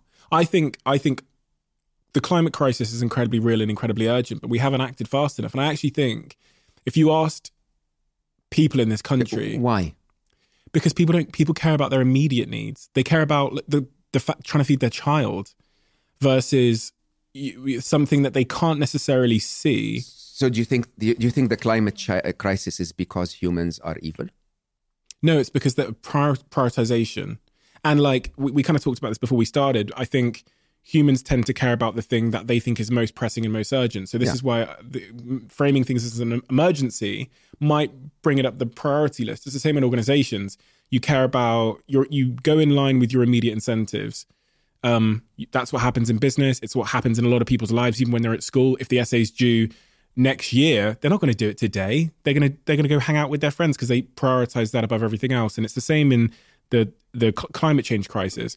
I took a small group of people anonymously and I asked them the question: Do you actually care about climate change? And then I I ran a couple of polls. It's part of what I was writing about my new book, where I said if I could give you a thousand pounds, a thousand dollars, um, but it would dump into the air the same amount of carbon that's dumped into the air by every private jet that flies for the entirety of a year. Which one would you do? The majority of people in that poll said that they would take the thousand dollars if it was anonymous. And, and when I've heard Naval on Joe Rogan's podcast talking about people in India, for example, that you know are struggling with uh, the ba- the basics of feeding their children, asking those people to care about climate change when they they're trying to figure out how to eat in the next three hours is just wishful thinking.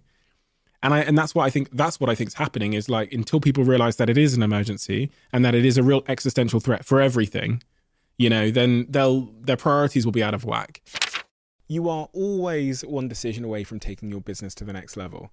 And a decision that's helped me to transform my business is moving over to NetSuite, who I'm excited to say are a sponsor of this podcast. If you don't know already, NetSuite is the number one cloud financial system bringing accounting, financial management, inventory, HR into one platform and one source of truth. It's reduced IT costs because it lives in the cloud, so you can access it from anywhere. And the cost of managing and running multiple systems because it's in one unified business management suite. My team and I don't have to worry about tasks being manual and clunky. And it means that I can be more efficient and to focus on more important things like bringing you the best episodes and guests on this show. So I become one of the 37,000 companies that have already made the move over to NetSuite. NetSuite has extended its one of a kind flexible financing program for a few more weeks. So head to netsuite.com slash Bartlett for a free product tour. Back to the episode. As relates to climate change or AI, how do we get people to stop putting the immediate need to use this? to give them the certainty of we're all screwed. Sounds like an emergency. yes, sir. I mean, I, I was, I, I, yeah. I mean, my, your choice of the word, I, I just don't want to call it a panic. It is, it is beyond an emergency. It's the biggest thing we need to do today. It's bigger than climate change, believe it or not. It's bigger. But just if you just assume the speed of worsening of events, okay? yeah the, the the the likelihood of something incredibly disruptive happening within the next two years that can affect the entire planet is definitely larger with AI than it is with climate change. as an as, a, as an individual listening to this now, you know, someone's going to be pushing their pram or driving up the motorway or I don't know, on their way to work on the on the tube as they hear this, or just sat there in their in their bedroom with existential crisis panic. Uh, uh, I, I didn't want to give But people panic. the problem is when you talk about this information, regardless of your intention of what you want people to get, they will get something based on their own biases and their own feelings. Like if I post something on the, online right now about artificial intelligence, which I have repeatedly, you have one group of people that are energized and are like, okay, this is this is um this is great. You have one group of people that are confused, and you have one group of people that are terrified. Yeah. and it's I can't avoid that. Like I, I agree. sharing information, even if it's there's by the way, there's a pandemic coming from China. Some people will go, okay, action. Some people will say paralysis, and some people will say panic. And it's the same in business. When panic, when bad things happen, you have the person that's screaming, you have the person that's paralyzed, and you have the person that's focused on how you get out of the room. So, you know, it's not necessarily your intention; it's just what happens, and it's hard to avoid that. So, so, so let, let's let's give specific categories of people specific tasks. Okay. okay, If you are an investor or a businessman, invest in ethical good AI. okay, right? If you are a developer, uh, co- write ethical code or leave. okay. So let's let's go. Let's. I want to bypass some potential wishful thinking here. For for an investor whose job by very way of being an investor is to make returns, to invest in ethical AI, they have to believe that is more profitable It is. Than unethical AI, whatever that might mean. It it is, it is. I mean, you, there are three ways of making money. hmm? You can invest in something small. Uh, you can invest in something big and is disruptive. And you can invest in something big and disruptive that's good for people. At, at Google, we used to call it the toothbrush test. Okay. The reason why Google became the biggest company in the world is because s- search was solving a very real problem. Okay. And, you know, Larry Page, again, our CEO, would, would, would constantly rem- remind me personally and everyone, uh, you know, that if you can find a way to solve a real problem effectively enough so that a billion people or more would want to use it twice a day, you're bound to make a lot of money, much more money than if you were to build the next photo sharing app. Okay, so that's investors and Yeah. business people. What Yeah. about other people? The- yeah, I- as I said, if you're a developer, honestly, do what we're all doing. So whether it's Geoffrey or myself or everyone, if you're part of that theme, choose to be ethical. Think of your loved ones. Work on an ethical AI. If you're working on an AI that you believe is not ethical, please leave. Geoffrey, tell me about Geoffrey. I can't talk on on on his behalf, but he's out there saying there are existential threats. Who is he?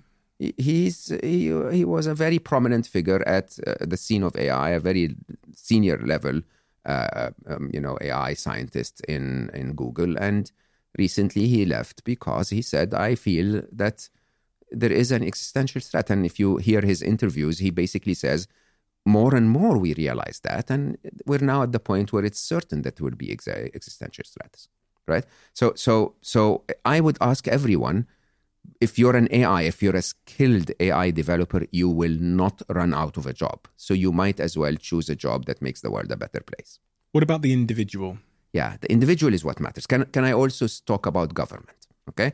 Go- government needs to act now. Now, honestly, now, like we are late.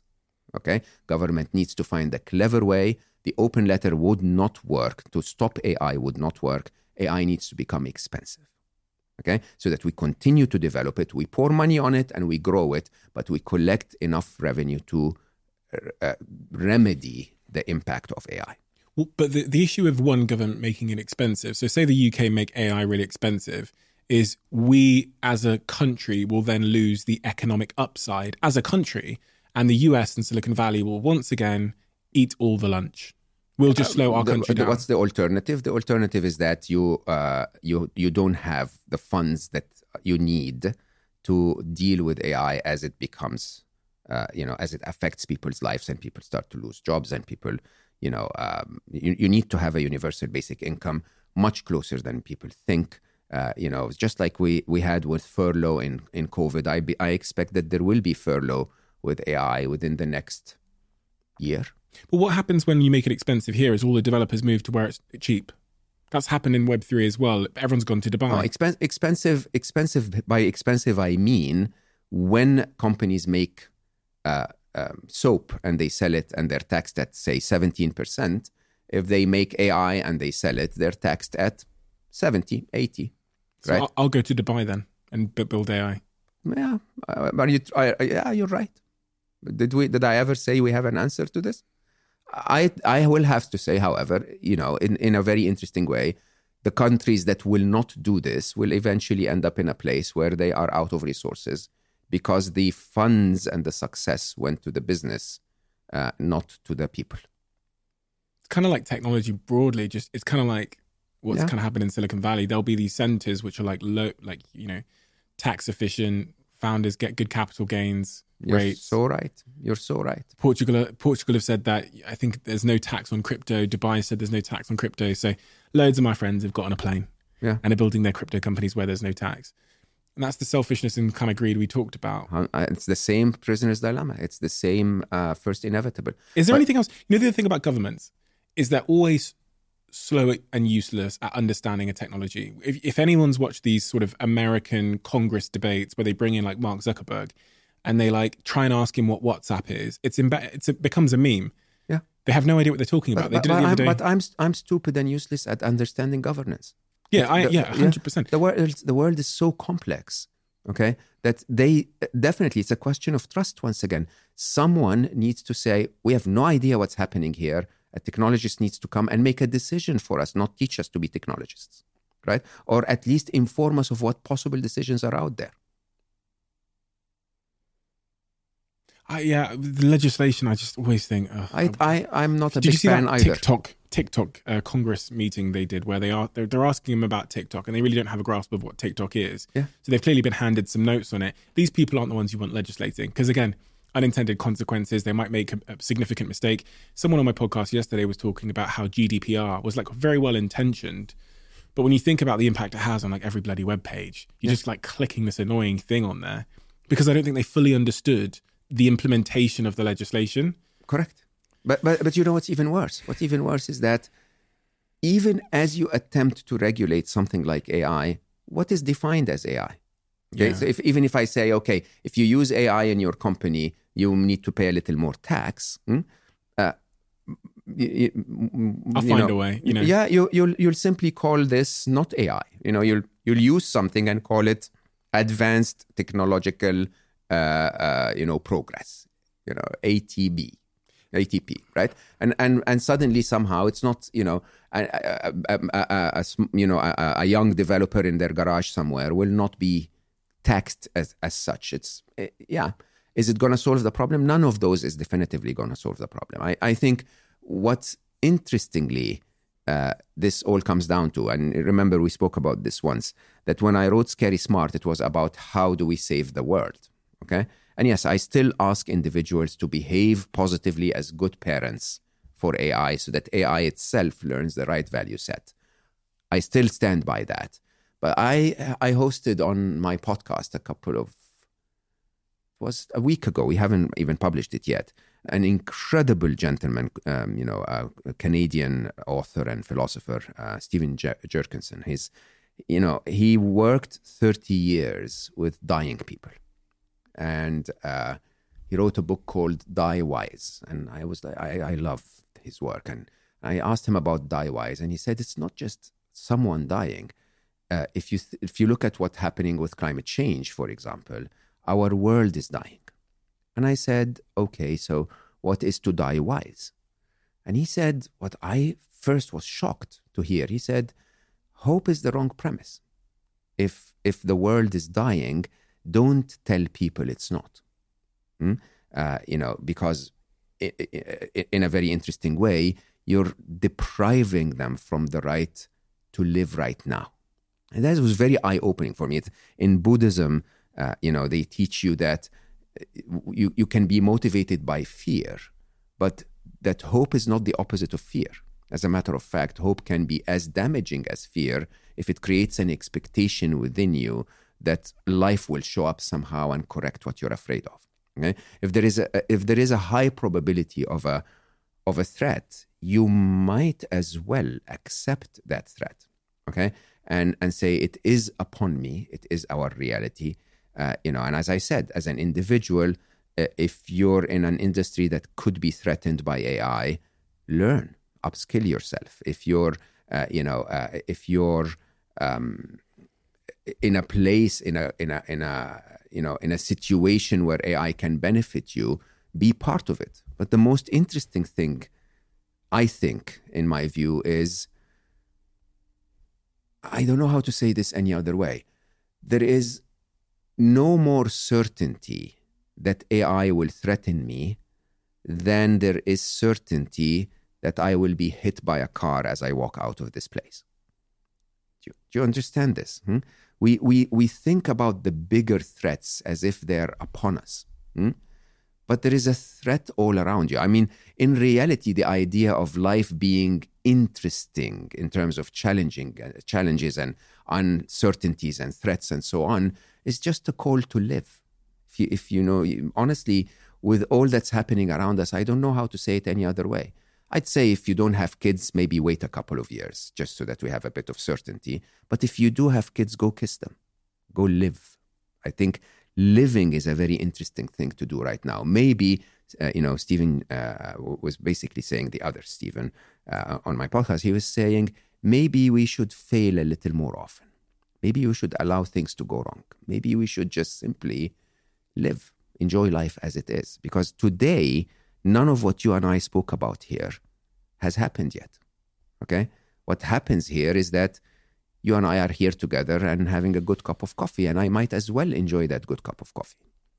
I know that sounds really weird. hmm? I'm not saying don't engage, but I'm also saying don't miss out on the opportunity just by being caught up in the future. Kind of stands in the stands in opposition to the idea of like urgency and emergency though doesn't it Does it have to be one or the other? If I if I'm here with you trying to tell the whole world wake up, does that mean I have to be grumpy and, and afraid all the time? Not really. you said something really interesting there you said if you if you have kids if you don't have kids maybe don't have kids right now I would definitely consider thinking about that. Yeah. really Yeah. you, you you'd seriously consider not having kids wait a couple of years. because of artificial intelligence No, it's bigger than artificial intelligence, Steven. We know we all know that. I mean, there has never been a perfect, such a perfect storm in the history of humanity. Economic, geopolitical, global warming, or climate change. You know, the the the the whole idea of artificial intelligence and many more. There, is this is a perfect storm. This is the depth of uncertainty the depth of uncertainty. It's it's never been more in a video gamer's term. hmm, It's never been more intense. This is it. Okay, and when you when you put all of that together, if you really love your kids, hmm, would you want to uh, expose them to all of this? A couple of years, why not? in the first conversation we had on this podcast you talked about losing your son ali um, and the circumstances around that which moved so many people in such a profound way. It was the most shared podcast episode in the united kingdom on apple in the whole of 2022 based on what you've just said if you could bring ali back into this world at this time would you do it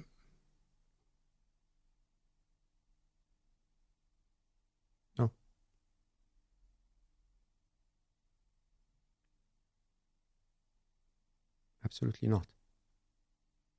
So for so many reasons. For so many reasons. One of the things that I realized a few years way before all of this disruption and turmoil is that he was an angel. He wasn't made for this at all. Okay. Uh, my son uh, was an empath who absorbed all of the pain of all of the others. He would not be able to deal with a world where more and more pain was surfacing. That's one side. But more interestingly, I always talk about this very openly. I mean, if I had asked Ali, uh, j- just understand that the reason you and I are having this conversation is because Ali left.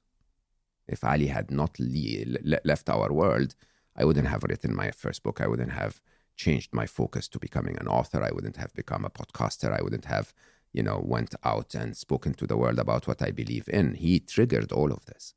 And I can assure you, hands down, if I had told Ali as he was walking into that uh, operating room, uh, if he would give his life to make such a difference as what happened after he left, he would say, Shoot me right now. For sure. I would. I would. I mean, if, if you told me right now I can affect tens of millions of people if you shoot me right now, go ahead go ahead. You see this is the whole this is the bit that we have forgotten as humans. We we have forgotten that you know you're you're you're turning 30 uh, it passed like that. I'm turning 56 no time okay? Whether i make it another 56 years or another 5.6 years or another 5.6 months it will also pass like that? It is not about how long, and it's not about how much fun. Hmm? It is about how aligned you lived. How aligned. Because I will tell you openly, every day of my life when I changed to what I'm trying to do today has felt longer than the 45 years before it. Okay? It felt rich, it felt fully lived, it felt right. It felt right. Okay? And when you when you think about that, when you think about the idea that we live we we we can't we need to live for us until we get to a point where us is you know is alive you know i have what i need as i always i get so many attacks from people about my four dollar t-shirts but but i i need a simple t-shirt i really do i don't need a complex t-shirt especially with my lifestyle hmm? if if i have that why am i doing why am i wasting my life on more than I that I that that is not aligned for why I'm here. Okay, I should waste my life on what I believe enriches me, enriches those that I love, and I love everyone. So enriches everyone, hopefully. Okay, and and and do, would I would Ali come back and erase all of this? Absolutely not. Absolutely not. If he were were to come back today and share his beautiful self with the world in a way that makes our world better, yeah, I would wish for that to be the case. Okay? But he's doing that. 2037. Yes, sir.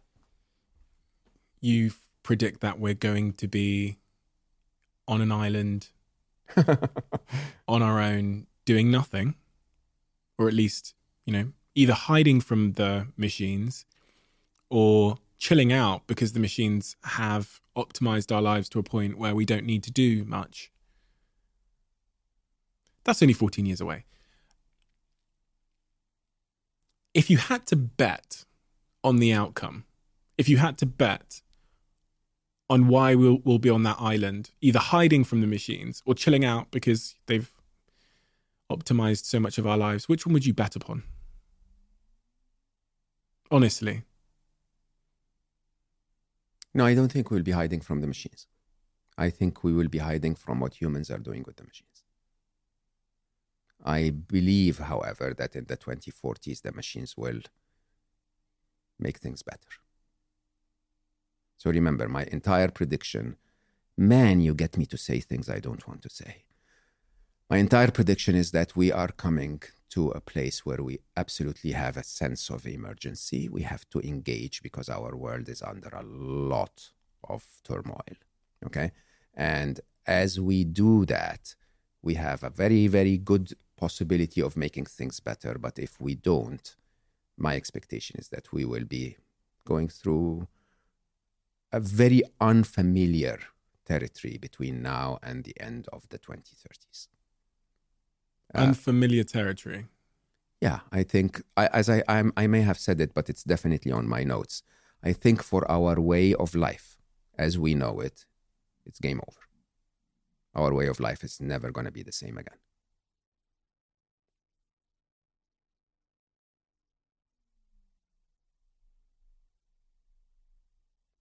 Jobs are going to be different. Truth is going to be different. The the the um, polarization of power is going to be different.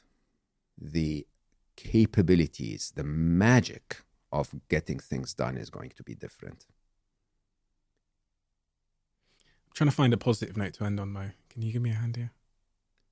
Yes, you are here now and everything's wonderful. That's number one. You are here now and you can make a difference. That's number two. And in the long term, when humans stop hurting humans because the machines are in charge, we're all going to be fine. Sometimes, you know, as we've discussed throughout this conversation, you need to make it feel like a priority. And there'll be some people that might have listened to our conversation and think, oh, that's really, you know, negative. It's made me feel anxious. It's it's made me feel sort of pessimistic about the future. But whatever that energy is, use it. 100% engage. I think, I think that's the most important thing, which is now make it a priority engage. Tell the whole world that making another phone that is making money for the corporate world is not what we need. Tell the whole world that creating an artificial intelligence that's going to make someone richer is not what we need. And if you are presented with one of those, don't use it. I don't know how to tell you that any other way. If you can afford to be the master of human connection instead of the master of AI, do it. At the, at the same time, you need to be the master of AI to, to compete in this world. Can you find that detachment within you? I go back to spirituality. Hmm? Detachment is for me to engage 100% with the current reality hmm, without really being affected by the possible outcome. Th- this is the answer. The Sufis have taught me what I believe is the biggest answer to life. Sufis. Yeah, so from Sufism, Sufism. yeah, Don't know what that is. Sufism is a sect of Islam, but it's also a sect of many other uh, many other uh, uh, religious teachings, and they tell you that the answer to finding peace in life is to die before you die. If you assume that living is about attachment to everything physical, dying is detachment from everything physical. Okay? It doesn't mean that you're not fully alive. You become more alive when you tell yourself, yeah, I'm going to record an episode of my podcast every week and reach tens or hundreds of thousands of people, millions in your case, and you know, and I'm going to make a difference. But by the way, if the next episode is never heard, that's okay. Okay? By the way, if the if the file is lost, yeah, I'll be upset about it for a minute and then I'll figure out what I'm going to do about it. Similarly, similarly, we are going to engage. I think I and many others are out there telling the whole world openly this needs to stop. This needs to slow down. This needs to be uh, um, shifted positively. Yes, create AI, but create AI that's good for humanity. Okay? And, and we're shouting and screaming. Come, join the shout and scream. Okay? But at the same time, know that the world is bigger than you and I, hmm? and that your voice might not be heard. So, what are you going to do if your voice is not heard? Are you going to be able to, to you know, continue to shout and scream nicely and politely and uh, uh, peacefully, and at the same time create uh, the best life you can create to yourself for yourself within this environment? And that's exactly what I'm saying. I'm saying live, go kiss your kids, but make a, an informed decision if you're, you know, expanding your plans in the future. At the same time, rise. Stop sharing stupid shit on the internet about the, you know, the the, the new squeaky toy. Start sharing the reality of, oh my God, what is happening? This is a disruption that we have never, never ever seen anything like. And I've created endless num- amounts of technologies. It's nothing like this. Every single one of us should do our part. And that's why this conversation is so, I think, important to have today. This is not a podcast where I ever thought I'd be talking about AI. Going to be honest with you, last time you came here, um, it was in the pr- sort of promotional tour of your book, Scary Smart. And I, I don't know if I've told you this before, but my researchers they said, okay, this guy's coming called Mo Gawdat. I'd, I'd heard about you so many times from from guests, in fact, that were saying, oh, you need to get Mo, Gaud- Mo on the podcast, etc.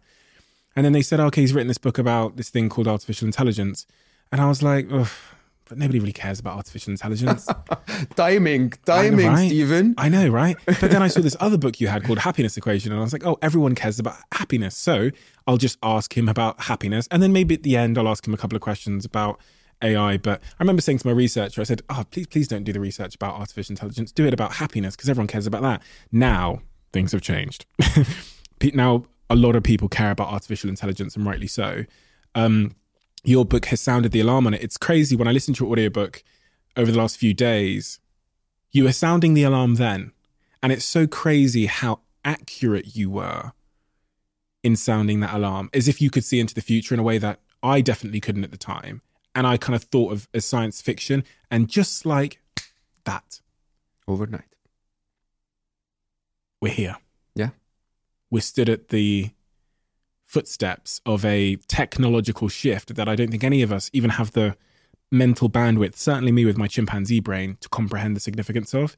But this book is very, very important for that very reason because it does crystallize things. It, it is optimistic in its very nature, but at the same time, it's honest. And I think that's what this conversation and this book have been um, for me. So thank you, Mo. Thank you so much. We do have a closing tradition on this podcast, which you're, you're well aware of, being a third timer on the Diary of a CEO. which is the last guest asks a question for the next guest. And the question left for you if you could go back in time and fix a regret that you have in your life, Hmm. where would you go and what would you fix?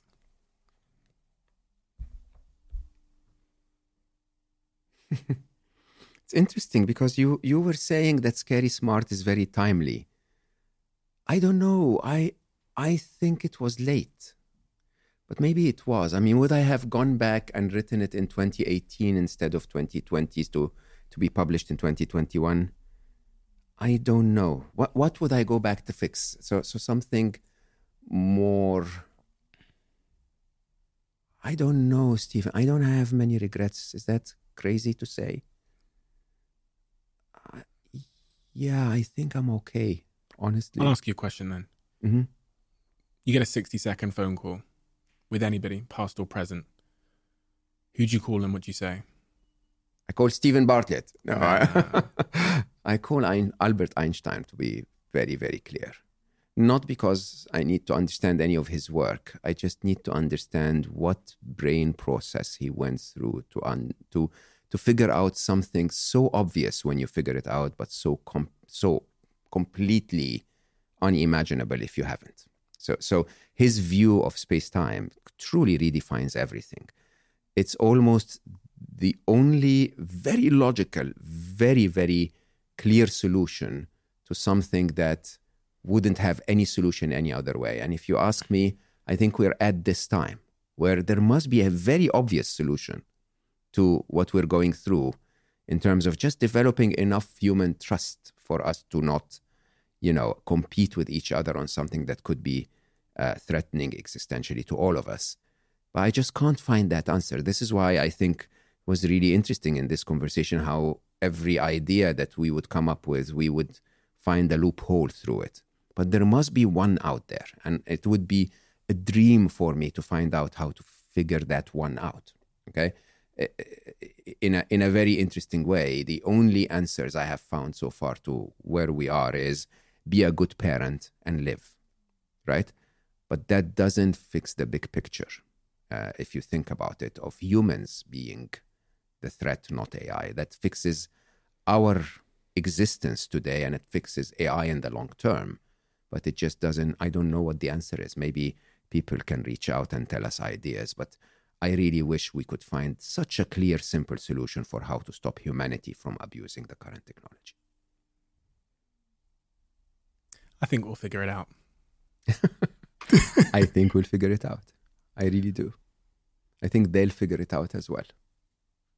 Remember, as they come and be part of our life, let's not discriminate against them. They're part of the game. So I think they will figure it out too. Mo, thank you. Been a joy once again, and I feel invigorated. I feel empowered. I feel positively terrified. but I feel more equipped to to speak to people about the nature of what's coming and how we should behave. And I credit you for that. And as I said a second ago, I credit this book for that as well. So thank you so much for the work you're doing and keep on doing it because it's a very essential voice in a time of uncertainty. I'm always super grateful for the time I spend with you, for the support that you give me, and for allowing me to speak my mind, even if it's a little bit terrifying. So thank you. Thank you.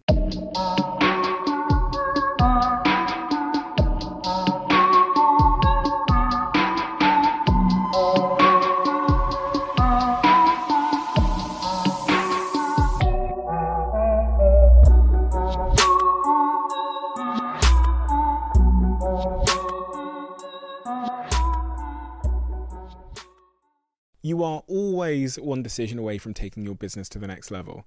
And a decision that's helped me to transform my business is moving over to NetSuite, who I'm excited to say are a sponsor of this podcast. If you don't know already, NetSuite is the number one cloud financial system bringing accounting, financial management, inventory, HR into one platform and one source of truth. It's reduced IT costs because it lives in the cloud, so you can access it from anywhere. And the cost of managing and running multiple systems because it's in one unified business management suite. My team and I don't have to worry about tasks being manual and clunky. And it means that I can be more efficient and to focus on more important things like bringing you the best episodes and guests on this show. So I become one of the 37,000 companies that have already made the move over to NetSuite. NetSuite has extended its one of a kind flexible financing program for a few more weeks. So head to netsuite.com slash Bartlett for a free product tour. Back to the episode.